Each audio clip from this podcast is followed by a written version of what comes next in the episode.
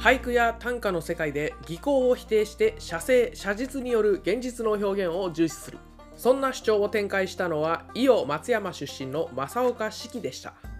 彼は技巧や約束事を排除して自然と向き合った素朴な感情こそ重視すべきであるといった創作態度を貫いていました。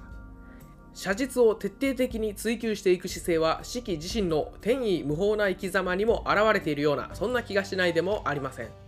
やたらと飾り立てることなく自然でいて完全無欠であること。それこそが四季の理想とする精神であったのかもしれません。まさしく天意無法という形容がぴったりと似合うジュード・ベリンガムの活躍によりレアル・マドリーはラリーガで3連勝首位に立っています。第3節ではかつてマドリーを指揮したラファエル・ベニテスが率いるセルタとの対戦でした。勝利を挙げつつもベリンガムシステムには早くも課題が浮かび上がっています。ザ・リトリートタイム始まりました。今回はラカルタ・デラリーガです。セルタ対レアル・マドリーの試合を中心に第3節の試合を振り返っていきたいと思います。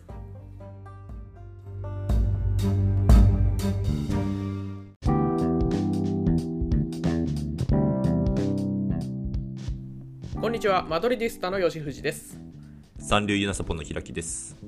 このポッドキャストは世界のフットボールシーンに関するトピックやニュースについてゆるく語っていく音声サッカー番組ですはいというわけで今回もよろしくお願いしますよろしくお願いします。はいシャープ70ということですけどもそうですね。おお、もう70に行きましたか。来ましたね70なんかはい70になるとやっぱね、多いなって感じするね まあそうですね。確かにな。うんはいまああと30ぐらいであれか、100か。そうやななかなかまあ半年ぐらいかかるけどな そうか、確かに。まあちょっと気長にやっていきましょうか。そうしましょうは、はいえーシーズン始まって、え3節ぐらいまでね3週間経ちましたけど、えーはい楽しんでますか？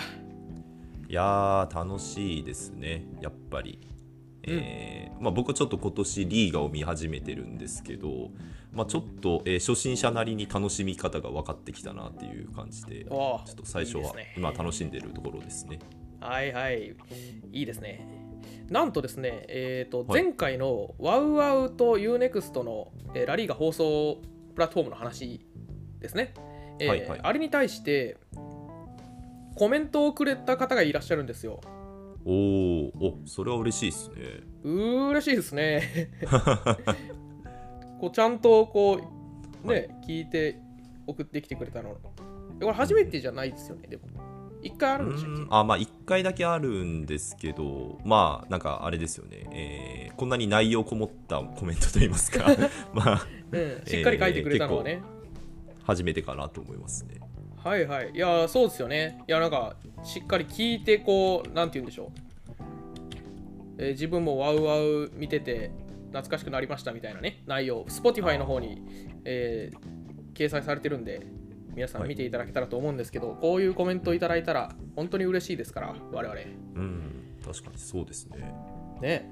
なんか一応 Spotify から一応なんか入力できるような感じになってるのでデフォルトでもうん。う公開したらそういう風になってるのでまあなんか、えーこのエピソードなんかエピソードに関する感想とかあともうなんか,、まあ、かなんだろう 反論とかもあれば ぜひ送っていただきたいところ反論はやめてよ。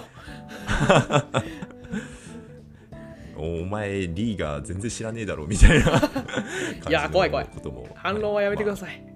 まあそうですねまあ8、うん、そうですねはい。いいことね。はい。感想いただけたらすごい嬉しいんで、はい。ありがとうございます。あ。りがとうございます。さあそんな今日はラ・カルタ・デラリーが2回目になるんですが、はい。第3節セルタ対レアル・マドリーの試合。ちょっとこの話をしましょうか、セルタは前節どうだったんだろう？ソシエダレアル・ソシエダとアウェーで引き分けてるのか？1対1ね、うん。あそうでしたね。はい。はい。まあまあ、えー、とセルタ対レアル・マドリーじゃあちょっとスタメンを軽く紹介しますね。はいお願いします。はい。まずホームのセルタどうしようかな。541でご紹介します。はいはい。えーゴールキーパー、ビジャール、えー最終ライン5枚なんですけど、右からオスカル・ミンゲサ、エイドゥ、スターフェルト、ウナイ・ヌニェス、セルビ。で、ドブレ・ピボーテがデラトーレとベルトランかな。うん、で、前線右にラーセン、左にバンバ中央にイアゴ・アスパスレジェンドですね。はい。監督ラファエル・ベネテス。お帰りなさい。お帰りなさい。お久しぶりですと。ああまあ確かにそうっすね。そっかマドリーの監督も一時期やってましたからね。やってましたね。懐かしい。あの2015年か。1516シーズンの前半戦だけね。やってましたけど。20何試合かな。うん。そうか。そうそう。短かったっすけどね。でも色濃く覚えてますよ、あのベイルトップ下起用とかね、おおそんなことやってたんだ。はい。そうそう。ベイルをねトップ下に置いてなんかね、はい。ベイル右サイドで使うのどうなのみたいなのがあったらしくてトップ下に置いてそのローテーションポジションチェンジを繰り返すことによって相手をかく乱させるみたいな戦術を打ち出してたんだけど、その実それは政治的解決策なんじゃないのみたいなことを言われてたんですよえロナウドを左でしか使えないからー、はいはい。ベイルを左で使うわけにはいかないってなった時にトップ下に置いてローテーションさせるみたいなその戦術的解決策ではなくて政治的な解決策だみたいなね。そんなことを言われてたんですけどね。はい。懐かしいな。あのー でもねモドリッチ・クロース・カゼミーロっていうトリデンテを生み出したのは生み出したというかまあ初めてやったのは実はベニテスの時なんですよ。なんであそうなんだ。なんかえー、示談のイメージありましたけどね。まあね多分ねどの監督でもその3人いたらそう使うと思うんですけど、まあ、たまたま カゼミーロが来たタイミングだっただけだと思いますけどね。まあ確かにな、うん。まあ、僕がやっても多分そうなるな。なのにねクラシコではねそれをあえてやんなかった。多分ねこれもまた政治的な起用だったと思うんですけど、うんクラシコではそうなんですよ。ハメス使ってハメスクロースモドリッチみたいなね、はいえーいろいろありました。ベニテス政権時代。チェリシェフ出場停止なのにコーパデルレイ出して失格になったりとかね、うん懐かしい。まあいろいろありましたそんなことやりあります？ありますあります。もう、えー。えートピックはなんかよく覚えてるな確かに。ベニテス時代。はい。めっちゃ少なかったのに的には。はい、そうですね。アンチェロッティの後だったんで、ちょっと印象深いですけど。はい。え対するアウェーのレアル・マドリーなんですけど、はいえー、とおなじみベリンガムシステム442ダイヤモンド型ですね。はいはいえーゴールキーパー、ケパ・アリサバーラが新加入です。初スタメン。おそうかケパそうですね。ケパ来たん聞きましたもんね、うん来ましたね。最終ラインが右からカルバハル、リュディガー、アラバ、フラン・ガルシア。はいで、中盤がピボーテにチュアメニ。それから右のインテリオールがバルベルデ、左がカマビンガ。えートップ下にベリンガム。トップ下、はいメディアプンタと言いますけど、トップ下です。メディアプンタはい。で、前線にロドリゴとビニシウスということですね。はいうん。これはね、あのーおそらく、まあ、ミリトンと、あとはクルトワが負傷した段階での、その、まあ、ベストメンバーというか、おそらくこれがレギュラーと言っていいんじゃないかなと思います。うんまあ確かにそうですねちょっとミリトン残念でしたねえ一節目でしたっけ？怪我したの一節目ですね。うん。ちょっと残念ですね。結構怪我多いですね。マドリーは。なんかそうなんですよ。まあなんかリーが全体的にも多いんですけど、マドリーはね、重傷が多くて、で、クルットはミリトンの他にもね、はいはい。開幕というかプレシーズンからずっとセバージョスとあとねあの若いトルコのアルダ・ギュレルっていう新加入選手、あうん。ー、確かに。ちょっとギュレルはめちゃくちゃ、えーなんだろう楽しみにしてたんですけどねうん、怪我まさかの怪我ですね。そうね。来月復帰できるとは報道されてましたが楽しみではありますそうなんですね。はい。はい、でまあこの試合でもね序盤にビニシウスが怪我してしまって えまあちょっとそうだそうん。はい。多分国際マッチ明けまでは休みになるだろうね。ああ、うそっか、えー代表戦挟むんですね。まあそこで直してほしいですね。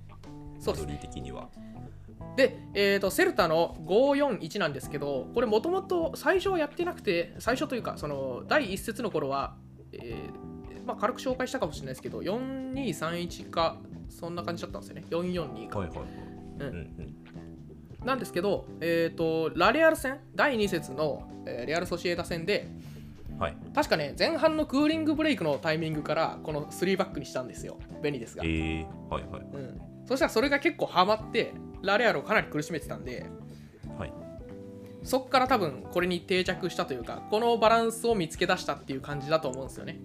なるほどうん試合中の修正が効いたんですねその時はそうでしたね。はいうんそれをこの試合にも持ってきたっていうような形かそうですね。もしかしたらもう、あのまあ、レアル・マドリー戦も、まあまあ、このシステム機能してたと思うんですよ。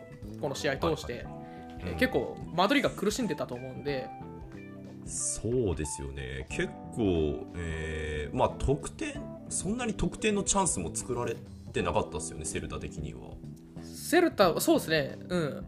シュート本数も、マドリー10本で、セルタが13本だから、上回ってるんですよね、トータルで。確かにはいうん。で、確かに前半で、かなり押してたんですよ。マドリーがシュート5本なのに対して、セルタが8本って言ってうん、相当押してたんですよね。確かにそうですね。でね、これおそらくそのベニテスが重視する守備のバランスっていうのを満たしつつ、かつそのビルドアップのところで3バックにしてるから、その人数がきちんと確保されているっていうのが大きいと思うんですよね。なるほど。うん。だからラレアルにしても、えーレアル・マドリーにしても前から結構来ますけどそれに対してちゃんと3人でまず保持できる、はいはい。まあ、そこが結構ねまず1個ポイントで。はいはい。うん、でプラス攻撃の時は、えー、とラーセンっていう右の右で紹介した選手は本当はねフォワードの選手なんであの媒体によっては2トップで紹介されてるんですけどね、えー攻撃の時はラーセン2トップの一角に入ってオスカル・ミンゲサっていう右サイドの選手が高い位置取るんですよ、はい。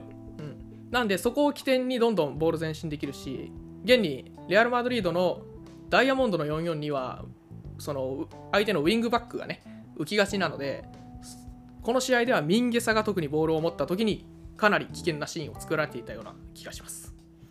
そうですよね。このフランガルシアも結構上がるのでここのギャップをラーセンがよくついてましたよね、結構起点になってた感じがしますね。でカマビンガもそこのカバーに追われてて中盤結構崩れてたなってイメージですね。マドリードですね。なんでここのカバーがやっぱり今後の課題になってくるのかなとこのダイヤモンドをやる以上は。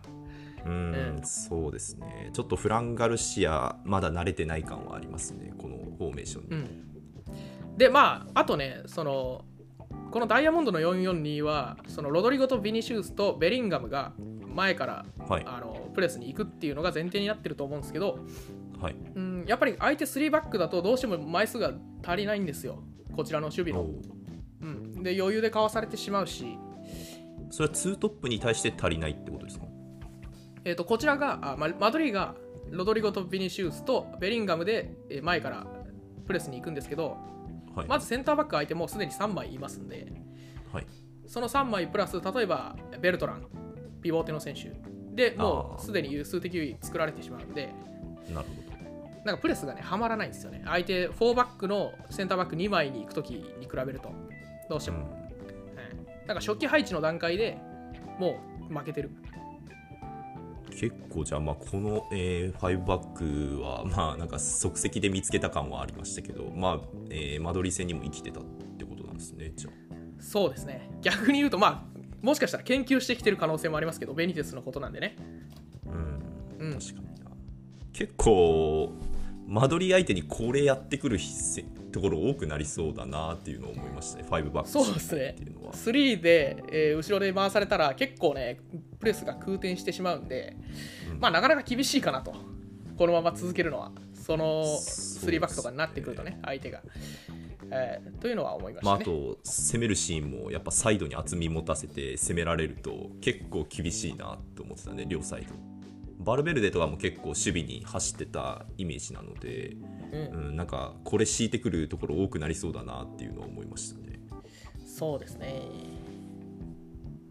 まあねあのベリンガムシステムっていうのがそもそもなんかそのそういう前からも行くしえっ、となんかまあ保持もするんだけどどっちかというとその、えー中央に集中してるじゃないですか。どっちかというと選手が、うんうん。で両ワイドはあのサイドバックが上下動して幅を取るみたいな。うんはい。そんな感じなんですけど中盤のこの4枚の構成を見ても分かる通りその若くてで走力で相手を上回っていくみたいなのが前提になってるんですね。やっぱ。はい、うんうん。うん。で、えーとまあ、ビニシウスとロドリゴも内側にいるからそのそれを含めて中盤4枚と前の2枚で6枚がもうめちゃめちゃ走り回るわけですよ。うんうん。なるほど。でさっきのようにそのプレスをかけて相手をなんかちょっとあたふたさせるみたいなとこからスタートしてるんで。はいはいだからそこかわされちゃうとまず今のところ苦しいなという感じがするんですね。なるほど、だからまあ後半の多分同じ時間帯でトニ・クロースとモドリッチが多分同時に出てきたよなあれ。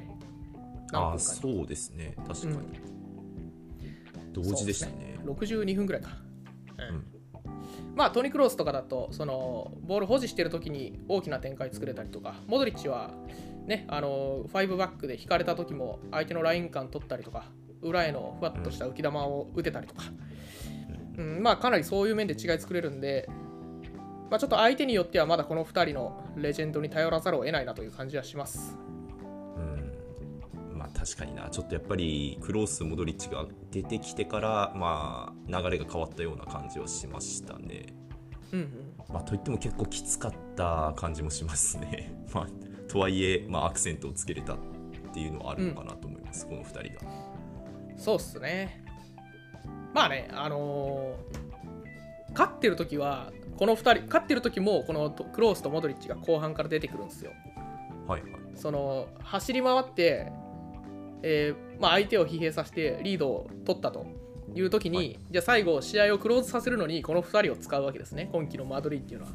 ああなるほど、うん。じゃあその状態に持っていかなきゃいけないですねまず。そうですね、まずそこまで持っていけたら、もうマジで強いじゃないですか。試合をコントロールして沈めるっていうところのタスクをこの2人がやるってなると、うん。もうボール取れねえし、うん確かにそうっすね。ちょっとね、はい。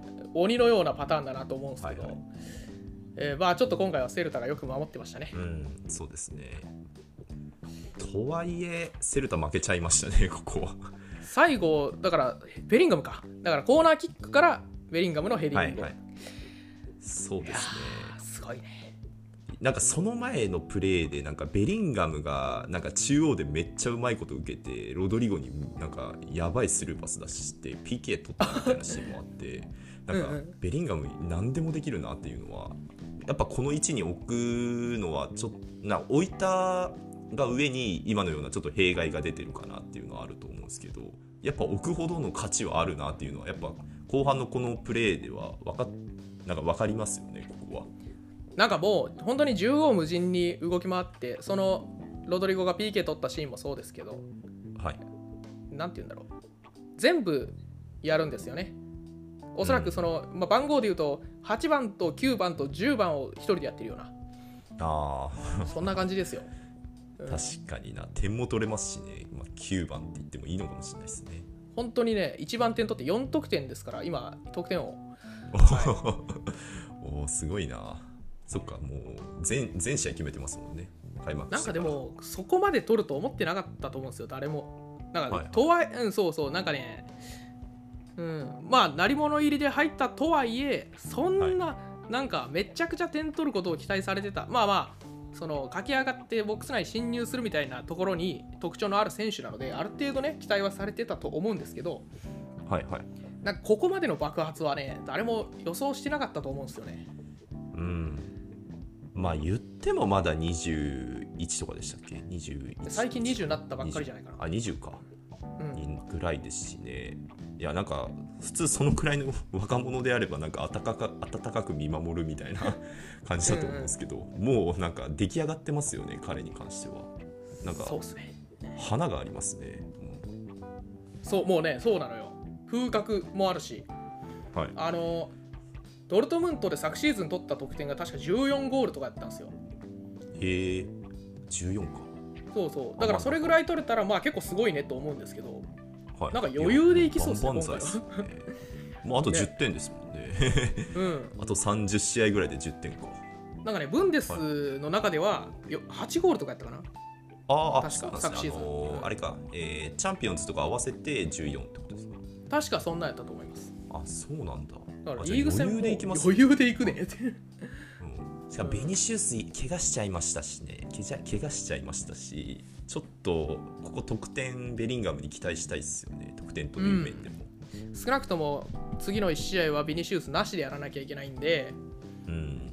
うん。まあ、そうなると、この試合でもホセルが出て、ロドリゴと2トップをやってたんですけど、まあ、なかなかうまくいかずに、えー後半から確かホセル1トップで、ロドリゴが左で、フェデバルベルデが右みたいなね、あ433みたいな感じにしたんですよ。はい。うん、まあ別にそれがうまくいってたかどうかは分かんないんですけど、ううんん、まあなんかビニシウスがベリンガムシステムとはいえなんかビニシウスの存在もまあまあやっぱでかいっすね。さすがに。いやーでかいっすね。なんかあの背負った状態で受けてスルッと前向くからなんかすげえなこいつと思いながら見ててちょっとラッシュフォードにも見習ってほしいなって思いながら見てましたね。まあね本当に進化してますよ。ビニシウス、うん。あの今まではもっと外でプレーしてた選手なんでうん。今季からは内側で内側のレーンで相手を背負うことが増えると思うんで、うん。まあ、いろんなパターン増やしてますよね。そう最終ラインからビニシウスに、えーグラウンダーのパスで1本で、えー受けてみたいなシーンも結構背負背負って受けるみたいな。なんか、ま、今までだと結構前向いてボール受けるみたいなシーンが多かったのかなと思うんですけどサイドで。結構受け,、受けることもできるんだなっていうのはちょっとこの試合で見ててえそんなこともできるんだってびっくりしましたね。すごいっすね。なんか本当にだからねプレーの幅を広げるのがアンチェロッティはうまいですね。バルベルデもそうだしカマビンガもそうまあだし、確かにな、なんか、確かにこの中盤4人もそうですけど、起用できる勇気があるのはすごいですよね。うん。すごいっすね。うん。はいまあまあちょっとそんなところで、えーまあ、はい。なんとか勝ちましたと、そうですね、うん。なんとかですね。はい。おめでねとうございます、ここは。ありがとうございます。一旦ねそのあそういえば、あのロドリゴが PK を外したんですよね。その時。ああ、そうだ、確か。だ、そうでしたね。はい。でその時アアンチェロッティがなんかブチギレててそれがカメラに抜かれてたんですよ。水バーンってやってましたよね。そうそうそうあめちゃくちゃ怒ってんなと思ったんですけどあれね新聞で後でその時の話をインタビューで語ってるのが載ってたんですけどえー、えっ、とね多分ね PK を外したこと自体ではなくてその PK テイクのルールが守られていなかったというふうに言ってるんでああ、なるほど。きっとねそのキッカーをロドリゴにするはずじゃなかったんですよ多分、あそういうことっすか。えー、うん、もしかまあビニシウスがいたらまずビニシウスファーストチョイスなんですけど怪我で交代していたので、おそらくあのメンバーの中だったらモドリッチになるはずだったんですけど、はい、ちょっとピッチ内でそういうコミュニケーションがうまく取れずになぜかロドリゴになっちゃってでしかもそのロドリゴが外したもんだからもうブチギレですわ。ああ、まあ、それは怒られますね。で、まあ、決めりゃよかったものの決めてもちょっと怒られるかもしれないぐらいの内容ですけどまあ、なんか自分で獲得したから蹴りたかったんですかね。まあ、そんなああまあそうかもしれないですけどね、はい。まあ、ロドリゴ PK 失敗のイメージついちゃいますね。ちょっとね。よく見ると。なるほど。といった感じで0対1はい。でマドリーが勝利でした、おめでとうございます、ここは。はい。まあ、マドリーは次節ヘタフェ戦ホームついにホームに帰ってくるんで、サンティアゴ・ベルナベウで今季また回収が終わって一発目ですねはい。これ、ビニシウスいなくなったじゃないですか。次のフォーメーションどうなりそうですかね。えー、433とかになるんですか？終盤やってた。うーんとねウイングタイプを入れるなら、まあ、ブラヒム・ディアスでもいいんですけどそあのー左足なんでちょっとね左右が変わっちゃうんですよ、うん。うんまあ、それで言うとやっぱホセルになるんかなという感じはしますなるほど。ディアスをビニシウスの位置に入れるっていうのも一つの手なんですかね。いや多分ねビディアスはどっちかというと右側に置きたいと思うんではい。そうするとロドリゴが左になると思いますねロドリゴは多分本来左の方がいいんですよベニシウスいるから右なんですけどあ、そういう感じですね。そうっすねなんでホセルと並んだ時もロドリゴ確か左だったんではいはい。うんロドリゴ本当は左の方がいいんですよねうん。なんでおそらくまあロドリゴホセルかなうん。なるほど。まあちょっと次節も、えー、これ勝ったら4連勝っすよね。あそうですねすおお、すごいな。もう、今3連勝はマドリーだけか、あ、そうなんですね。えー、じゃあ今実質首位ですね。まあ実質というか今もう、うん、単独首位ですね あーアはいはいトレティコが2位か。はいまあまあ、この段階で見るのもあれですけど。まあ順位はねおいあれですけど、えーとまあ、他の試合の話をサクッとすると、まあ、全部話してもちょっと難しいんで、ちょっとね、僕が心配な2チーム、心配。ほうほう。まずセビージャですね。はい。おーセビージャ3連敗なんですよ、唯一。え大丈夫かいあと思って。そうなんですか、うん。確かに。そっか。いやというのもいやセビージャの試合それぞれ、まあ、ちょっと第2節アラベス戦見てないんですけどバレンシア戦とジローナ戦両方ホームだったんですけど、1節3節ね。別にね悪くないですし、まあ、勝っててもいいかなっていうぐらいの内容ではあるんですよ。うんうん。でおそらくアラベス戦も確かそうだったんですよね。なんか聞いた話によると。ああ僕見てたんですけどそうですね。あのーてかセビージャの方がサッカーはしてましたね。サッカーというか。えーまあうまい組み立てで普通にまあセビージャが勝つだろうなみたいな思ってたんですけどまああのアラベスのあアラベスがまあ4点取って まあセビージャも3点取取れてますからね。うん。ここを4点でまあちょっと惜しくも敗れちゃったっていう感じではありましたね。なんかねすごい走るサッカーするんですよねセビージャって。めちゃくちゃ走る、で見ていてすごい楽しいんですけど。うーん、はい。なんかねまあなんで負けるのか分かんないんですよね。毎回そのうんまあ大事なところで取られるっていうだけなんですけどその勝っていてもおかしくない試合で3連敗してるんでうんなんかまあ気になるところがあるとすればこうあんなに走るサッカーしてるのにそのベテランが多いんですよね。セビージャって。ああなるほど。走り負けるところもあるのかな。でまあ半分ぐらいの得点が50分60分ぐらいに取られてるんで、まあ、もしかしたらそういうなんか足が止まる時間帯みたいなのがあるかもしれないですね。まあちょっと相関関係だけなんでちょっと分かんないですけど実際のところは。なんかアラベス戦見てたらあのナバスの ナバスのサイドから全部得点が生まれてるんですよ。セビージャ失点？ナバス、はいはい。あ失点ですね。あ失点か、はいはい。そう失点ですね。なんでこのサイド結構あのプレスバックしないのかなというか裾とか できできてないのかなっていうのはちょっと思いましたね。結構あの左サイド相手の左、えーナバスのサイドで、えーフリーで持たれてそこからミドルミドル打たれたり組み立てられたりみたいなことがあったんで、まあ、アラベスも左がストロングなのかもしれないのはあるんですけど、そうっすね。確かにルイス・リオハーがいてルベン・ドゥアルテがその後ろにいるサイドなんで、はい、うん、まあストロングではあると思いますけどそういう噛み合わせねそのああもう一つあるかもしれないですね。あるかもしれないですね。うん。なんでまあちょっと僕第一節を見ただけだとセビージャ結構今年いいんじゃないかなって思ってたんですけど、うんなんかこうやって落としていくようだとまた昨シーズンみたいに苦しいシーズンになっちゃうのかなっていう感じがしてしまいます。そうですね。これで、あれでチャンピオンズリーグも入ってきますからね。あそうっすねきつそうっすねき。ついなちょっとやばいかもね、うんセビージャ。はいや。ばいっすね。えーそれからもう1チーム、はい。レアル・ソシエダお、ですね。えー3引き分けです。ああ、そっか。ああ、そうですね。確かに。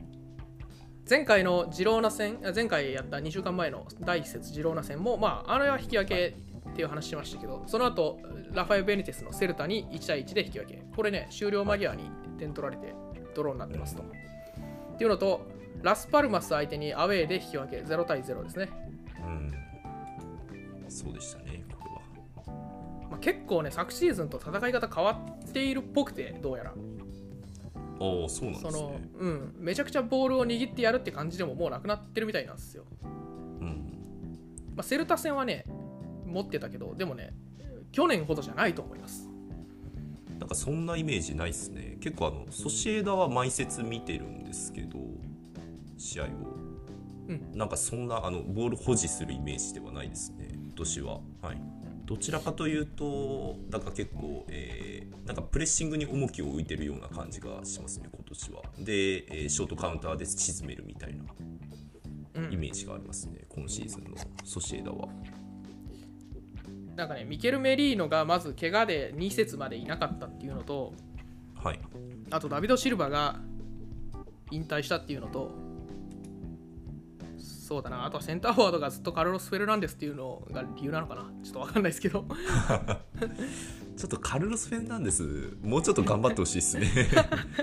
えーあのね多分その、えー、ともう一個の選択肢はサディックですか？サディックをおそらく最終的にはスタメンになってくると思うんですけど、はいはいそのね守備するってなるとやっぱカルロス・フェルナンデスの方が貢献してくれるんですよ。あーまあ確かにそこは結構生きてますよね、うん。ただねやっぱ得点ってなるとちょっと微妙で、うん。で今おそらく久保のゴールとバレネチアのゴールだけなんでそのやっぱウイングの選手が点取るチームなんですよね。はいはい。はい、で、えーそれでいてやっぱね終盤にこう勝ち越したり追加点とかを取れないチームなんですよああなるほど。いや僕は久保変えるからじゃないって思ってるんですけど75分とか。久保ずっと出しといてほしいなそうっすよね、うん。変えちゃいますよね、うん。そうなんですよね。なんか決まってんのかな。絶対変えるんですよ。だからなんかちょ追い上げができないチームみたいなそんなイメージありますし、まあ、最初なんか序盤カルロス・フェルナンデスでうんカルロス・フェルナンデスでずっと行くのはちょっとさすがに厳しいなという感じはしますね。はい。ちょっと、うん、あもうこれトップで、えーもう最初からサディクで行った方が良さそうですかね。う んまあそれもちょっとねいやまあちょっと微妙っすね。それもそれでちょっと、入りは確かにちょっとカルロス・フェルナンデスで行ってもいいかもしれないですよね。うん。で得点欲しいところで変えるみたいなのはありかもな。うん、まあサディクがそれで言うと後半出てきて点取れてないから、まあ、そこが計算外なのかもしれないですね、ああなるほど。うん、基本サディクオヤルサバル同時に出てきて彼らに点取ってほしいはずなんですけどまあ取れてない。うーんそうっすよね。まあ、バレネチアと久保建英調子いいので、まあ、引き続きちょっと見ていきたいんですけど、えーはい。一勝もできないとは思わなかったんでまだちょっとね不安なところはあります。そうですね。ここは確かにちょっと意外でしたね。まあそういった感じですね。第3節。はい。いやーいろいろありましたねそうですね。結構すまあなんか結構僕も3節まで見てきてやっとなんかそうですねなんか楽しみ方みたいなのが分かってきたので結構なんかあれですね、えーチーム同士のなんて言うんだろう格差がないっすねあんまり。あなんかセルタセルタ・マドリーとか見てても全然セルタにもワンチャン勝てるチャンス、まあ、この得点見てもそうですけどあったと思いますしなんか他にもあのこの説だとビジャレアルバルセロナとかも競ってて面白かったですしなんかゲーム的に面白いですねどの試合も。なんかねあの3強も簡単には勝てないっていうのはい。が多いんで、その辺は見応えあると思いますね、まあ、前節のベティス、アトレティコもそうだし、はい。ねバルセロナも第一節で苦戦してますし、えーね。なんか簡単に実は拾っているわけではないんだよというのが見ていただけたら分かると思います。はい、ということでまた引き続き注目していきましょう。あせっかくなんで、第4節の注目カードぐらい1個紹介しておきましょうか。あお願いしていいですか？えーそうですね。まあ、ただ、これに関してはやっぱアトレティコ対セビージャじゃないですか？おおここでやるんだ、セビージャここ厳しいですねちょっと日程厳しいですね、セビージャは。うんあそっか確かにあ、でも、そんなことないのか。勝っときたいところで落としてるか。はいアラベス、うんアラベスとかうんうんうん、バレンシアか一説目は。はいはい。この状態悪い中で、アトレティコ、アウェイだし、しかもう。ん。うん、ちょっと厳しいですね。まあそうっすね、確かに。ちょっとどうなるっとか。ね、アトレティコ強いっすよ、本当今季。7 7-0ですからね、ラージョに。うん。そうね。こうね。ちょっとこのね勢いのまま来られたらやばいっすね、セビージャは。はいまあ、第4節は9月の頭なんでその移籍マーケットがし完全に閉まった状態でやる初めての試合ってなりますんで、えーはい。まあ、ここから仕切り直しって感じですかねリーガも。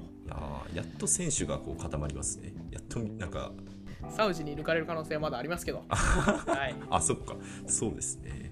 やもうアトレティコもねその、はい。第1節で得点取られたオモロディオンっていうグラナダのフォワードをね引き抜いてるんですよその後。えー、あ、なんかリーが結構、同じリーグ内での引き抜き多いっすよね、結構。そうですねまあまあそのリーグ内の引き抜きはどこも一緒だとは思いますけど あ、まあそっか。まあそうですね。それはだけど。ねなんかちょっと露骨やなと思って第一節で失点したフォワードまあ元から目をつけていったのかもしれんけどはいはい引。き抜いちゃうしかもなんかレンタル出すかもとか言ってるしそんなことしえんかな やばいっすね。ねひどいねおもろでよまあちょっとひどいな。実際のところ分かんないですけど、えまあ結構フォワードは河川し結構いっぱいいますしねアトレティコは、ーえーそうですね。なんでまあ、移籍市場閉まった後の第4節、皆さんはい楽しんでいきましょう。はい、こんな感じですね。はいはい、じゃあ今週はここまでになります。また次回お会いしましょう。さようなら。さよなら